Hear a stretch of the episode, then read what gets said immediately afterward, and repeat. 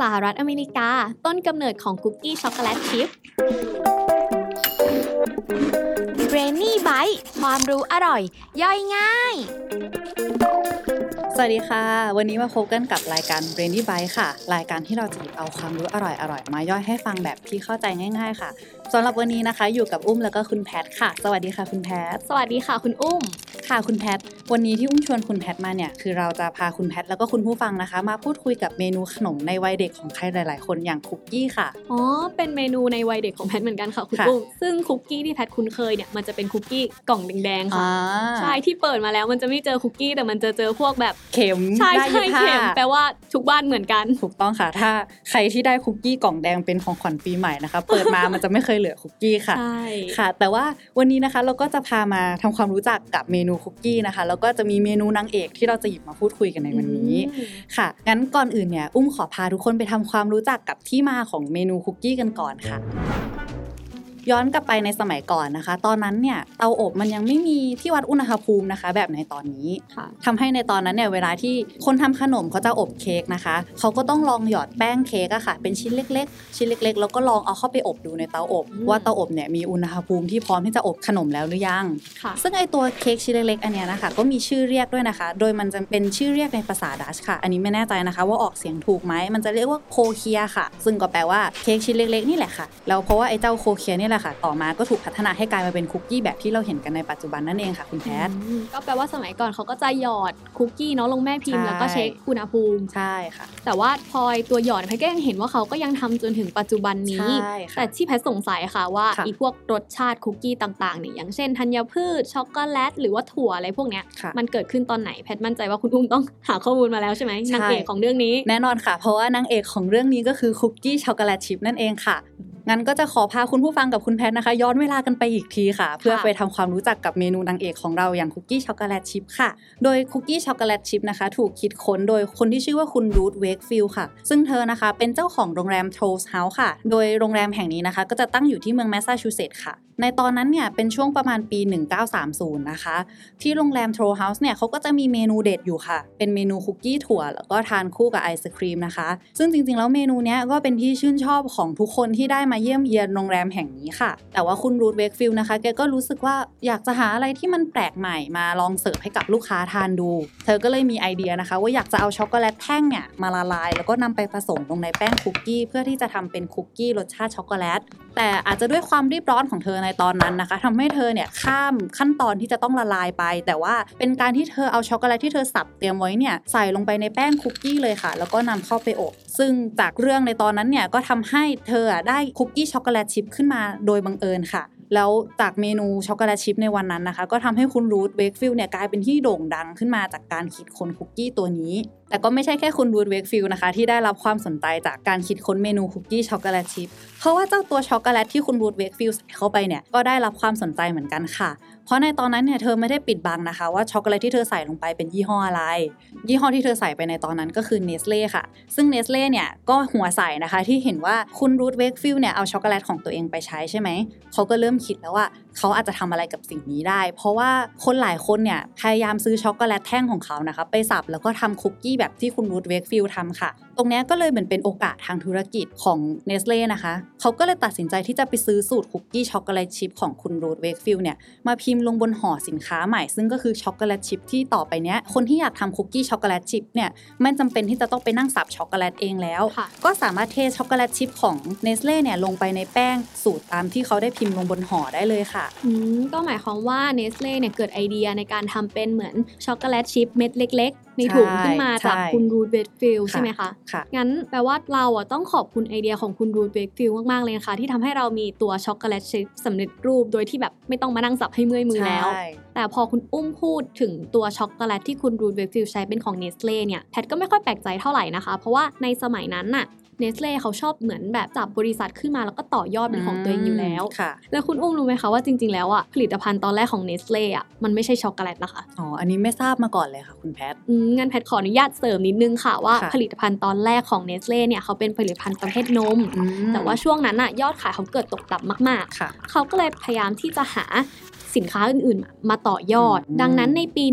1929 เนเ l ่จึงได้ควบโรงงานช็อกโกแลตไว้ถึง 3 แห่งด้วยกันค่ะค่ะซึ่งโรงงานนั้นนะก็เป็นโรงงานดังๆ ในช่วงนั้นเลยอืมนั่นก็คือปีเตอร์ กาเย่แล้วก็โคเลอร์ค่ะ เป็นโรงงานช็อกโกแลตที่สวิตเซอร์แลนด์ใช่อืมแล้ว ดังนั้นจึงไม่แปลกใจว่าช็อกโกแลตที่คุณ Ruth Wakefield อะใช้จะเป็นของเนสเล่อ่า เพราะว่าในตอนนั้นก็อาจจะมีแต่ของเนสเล่ที่วางขายอยู่เนาะใช่ และการซื้อสูตรช็อกโกแลตชิพของคุณ Ruth Wakefield มาเป็นผลิตภัณฑ์ใหม่ของเนสเล่เนี่ยก็ถือว่าเป็นการขยายอาณาจักรของเนสเล่ที่ชอบทำอยู่แล้วเราก็เลยไม่ค่อยน่าแปลกใจเท่าไหร่อ่าโอเค ก็จากที่คุณแพทเสริมนะคะ แล้วก็จากที่อุ้มเล่านะคะ ก็เป็นที่มาแบบคร่าวๆของคุกกี้ช็อกโกแลตชิพนั่นเองค่ะ แต่ว่าจากเรื่องที่เราพูดคุยกันไปแล้วนะคะ จากสูตรคุกกี้ของคุณ Ruth Wakefield ที่เคยทำในอดีตนะคะ มันก็ถูกดัดแปลงเรื่อยมาจนมาถึงในปัจจุบันที่เราเห็นว่าคุกกี้ในท้องตลาดตอนเนี้ยมันมีอยู่หลากหลายแบบมากเลยค่ะ หรือว่าถ้าใครเคยได้ไปนิวยอร์กเนี่ย เมนูหนึ่งที่ถ้าได้ไปนิวยอร์กแล้วจะต้องได้กินสักครั้งเนี่ย ก็คือเมนูนิวยอร์กช็อกโกแลตชิพคุกกี้นั่นเองค่ะ ซึ่งมีเอกลักษณ์นะคะ เป็นคุกกี้ชิ้นใหญ่ๆ แล้วก็หนาใช่ไหมคะ แต่ข้างนอกเนี่ยกรอบ แต่ข้างในก็จะนุ่มแล้วก็มีช็อกโกแลตเนี่ยเต็มปากเต็มคำทุกคำเลยค่ะ ก็ถ้าใครมีโอกาสได้ไปนะคะ ก็อยากให้ลองได้ไปกินสักครั้งหนึ่งค่ะอืมก็ถือว่ามันเป็นเมนูเอกลักษณ์ของเมืองนิวยอร์กเลยเนาะค่ะ นั่นหมายความว่าคุกกี้ช็อกโกแลตชิพเนี่ยสามารถหาทานได้ตามเบเกอรี่คาเฟ่ทั่วไปค่ะแต่ว่าตอนเนี้ยการไปอเมริกาของเรามันน่าจะลำบากนะคะคุณอุ้มใช่ถ้าอย่างนั้นค่ะอยากให้คุณอุ้มลองแนะนำคุกกี้ช็อกโกแลตชิพที่เราสามารถหาซื้อในไทยได้หน่อยค่ะ อ๋อ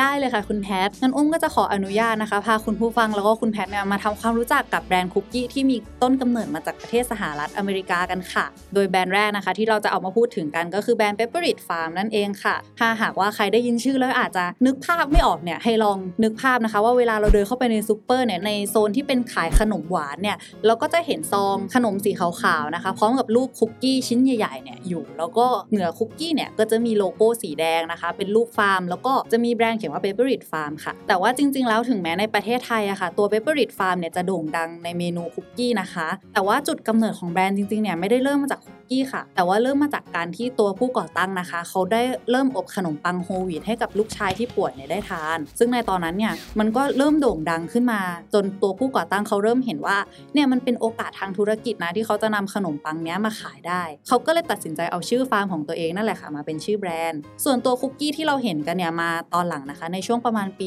1950 ค่ะ เพราะว่าตัวผู้ก่อตั้งเนี่ยได้ไปเที่ยวต่างประเทศนะคะ แล้วก็เห็นว่าเออมีสูตรคุกกี้อันนึงเนี่ยอร่อยมาก เขาก็เลยตัดสินใจซื้อสูตรนี้มาเพื่อผลิตภายใต้แบรนด์ของตัวเอง โดยปัจจุบันนะคะ p e p p e r i d Farm เนี่ยก็อยู่ภายใต้บริษัทที่เรารู้จักกันดีอย่าง Campbell Soup Company ค่ะ ส่วนสำหรับคนที่อาจจะไม่ได้ชอบทานคุกกี้นิ่มนะคะ อาจจะชอบทานตัวเป็นคุกกี้กรอบหน่อย ก็อยากให้ทุกคนลองจินตนาการอีกครั้งหนึ่งนะคะ เป็นขนมห่อสีฟ้าค่ะ แล้วก็จะมีรูปคุกกี้อยู่บนห่อนะคะ ชิ้นใหญ่ๆนิดนึงแล้วก็จะมีตัวหนังสือสีขาวค่ะ พร้อมกับเครื่องหมายอัศเจรีย์สีแดงอยู่นะคะ ซึ่งแบรนด์นี้ก็คือแบรนด์ชิปอ h ฮอยนั่นเองค่ะ แต่ว่าตัวแบรนด์ Chips Ahoy เนี่ยก็คือถูกก่อตั้งขึ้นมาในช่วงปี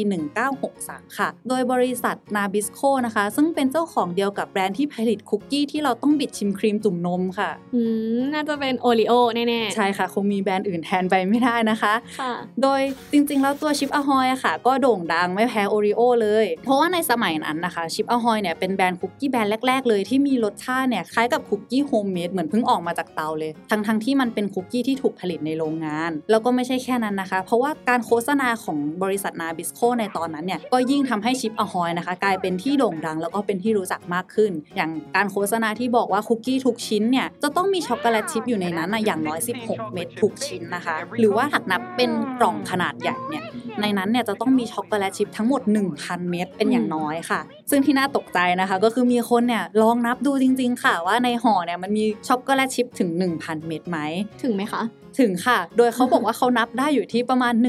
1,118 เม็ดค่ะคุณแพท โอ้โห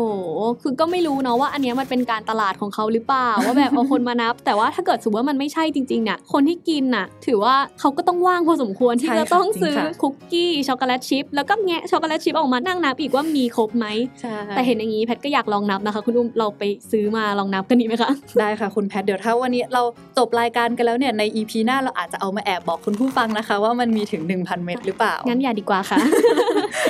อ๋อมีอีกเรื่องหนึ่งที่แพทสงสัยแพทรู้สึกว่าแพทอะเคยเห็นชื่อหนึ่งคล้ายๆกับชิปอ h ฮอยแต่ว่ามันเป็นชื่อชิปมอ คือแพทไม่มั่นใจว่าอันเนี้ยมันก๊อป หรือว่ามันเป็นแบรนด์ลูกหรืออะไรยังไงอ่าโอเคค่ะ คุณแพทมันไม่ได้กอบกันค่ะค่ะ จริงๆแล้วบางแบรนด์นะคะ เวลาที่เขาจะย้ายไปทำตลาดที่ต่างประเทศเนี่ยเขาจะมีค่ะการเปลี่ยนชื่อนิดนึง เพื่อให้มันสามารถทำตลาดได้ง่ายขึ้นนะคะ โดยตัวชิปมอนเนี่ยก็จะเป็นชื่อยี่ห้อคุกกี้นะคะ ที่ถูกนำไปใช้ทำตลาดในประเทศอื่น อย่างเช่นประเทศมาเลเซียค่ะอืมแต่ว่าสำหรับคุกกี้ที่อยากจะมาแนะนำในวันนี้ยังไม่หมดเพียงเท่านี้นะคะ เพราะว่ามีอยู่แบรนด์หนึ่งที่อุ้มรู้สึกว่าอุ้มจะพลาดไม่ได้เด็ดขาด เพราะว่ามันเป็นแบรนด์ที่อุ้มถูกใจที่สุดเลยตั้งแต่กินมาในชีวิตนี้แล้วนะคะ คุณแพทค่ะ นั่นก็คือคุกกี้แบรนด์ Mrs. Fields ค่ะ โดยผู้ที่คิดค้นคุกกี้แสนอร่อยอันนี้นะคะ ก็คือคุณเดบบี้ฟิลส์นั่นเองค่ะ ซึ่งจุดเริ่มต้นธุรกิจของเธอเนี่ยก็มาจากเมนูไหนไม่ได้เลย นอกจากเมนูนางเอกในวันนี้ที่เราหยิบมาพูดกันนั่นก็คือคุกกี้ช็อกโกแลตชิพค่ะ โดยร้านของเธอในตอนนั้นที่เปิดกับสามีนะคะ มีชื่อร้านว่า Mrs. Fields Chocolate Chippery ค่ะ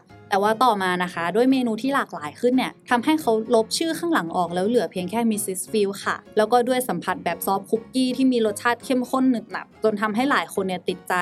จากแบรนด์ที่เคยเป็นแค่ร้านเล็กๆนะคะ ก็กลายเป็นแบรนด์แฟรนไชส์คุกกี้นะคะ ที่ขยายสาขาไปทั่วโลกเลยค่ะรวมถึงประเทศไทยเองนะคะ ก็เคยมี Mrs. Field เนี่ยมาเปิดให้บริการอยู่เหมือนกัน แต่ว่าสุดท้ายก็ต้องโบกมือบ๊ายบายประเทศไทยไปด้วยหลาย ๆ ปัจจัยค่ะ หากว่าคนที่ยังรู้สึกคิดถึงอยากกิน Mrs. Field อีกนะคะ ให้ลองไปที่ Top Supermarket ค่ะ เราจะยังเห็นกล่องสีแดง ๆ ของ Mrs. Field วางขายอยู่นะคะ อืมค่ะ พอคุณอุ้มพูดถึง m i s s i t Feel แล้วเนี่ยทำให้แพทนึกถึงอีกแบรนด์หนึ่งค่ะค่ะ นั่นก็คือแบรนด์ Famous Amos ค่ะ รู้จักไหมคะอืรู้จักค่ะคุณแพทค่ะ ซึ่งแบรนด์เนี้ยตอนเนี้ยกลายเป็นบริษัทลูกของ Ferrero แล้วค่ะอ๋อที่แพทพูดถึงแบรนด์ Famous Amos เนี่ย ก็เพราะว่าแบรนด์เนี้ยก็เคยเปิดอยู่ที่ห้างพารากอนค่ะ แต่ว่าตอนนี้น้องก็โบกมือบ๊ายบายบายไปเหเหมืมืออนนกักันนแต่แพทไม่แน่ใจนะคะว่าเขายังมีสาขาอื่นอีกหรือเปล่า ถ้าเกิดว่ามียังไงฝากคุณผู้ฟังช่วยเมนต์บอกใต้คลิปด้วยนะคะ แพทจะไปหาตามซื้อมากิน ค่ะ ก็สำหรับวันนี้นะคะที่เราได้พูดคุยกันก็คือจริง ๆ แล้วคุกกี้ช็อกโกแลตชิพเนี่ยมันก็ไม่ได้มีแค่แบบเดียวนะคะ ก็คือมีทั้งแบบนุ่มแบบกรอบ หรือว่าบางคนเนี่ยก็อาจจะเอามาทานคู่กับไอศครีมอืมก็เอาที่มาแล้วก็แบรนด์ต่างๆในประเทศสหรัฐอเมริกาเนี่ยมาพูดคุยให้กับคุณผู้ฟังได้ลองฟังดูนะคะ แต่ว่าถ้าคุณผู้ฟังคนไหนที่รู้สึกว่าฟังแล้วเนี่ยมันยังมีแบรนด์ที่อร่อยกว่านี้ หรือว่ามีคุกกี้แบบไหนที่แบบอยากจะมาแนะนำให้พวกเราสองคนได้ลองทานกันเนี่ยสามารถคอมเมนต์บอกพวกเราได้ที่คอมเมนต์ด้านล่างนี้เลยนะคะ แล้วสำหรับ EP หน้านะคะ พวกเราจะหยิบเมนูไหนมาพูดคุยกันอีกเนี่ยสามารถติดตามกันได้ที่รายการ Brandy Bite ที่พอดแคสต์ลงทุนแมนทุกช่องทางเลยนะคะสำหรับวันนี้พวกเราสองคนต้องขอตัวลาไปก่อนค่ะ สวัสดีค่ะ สวัสดีค่ะ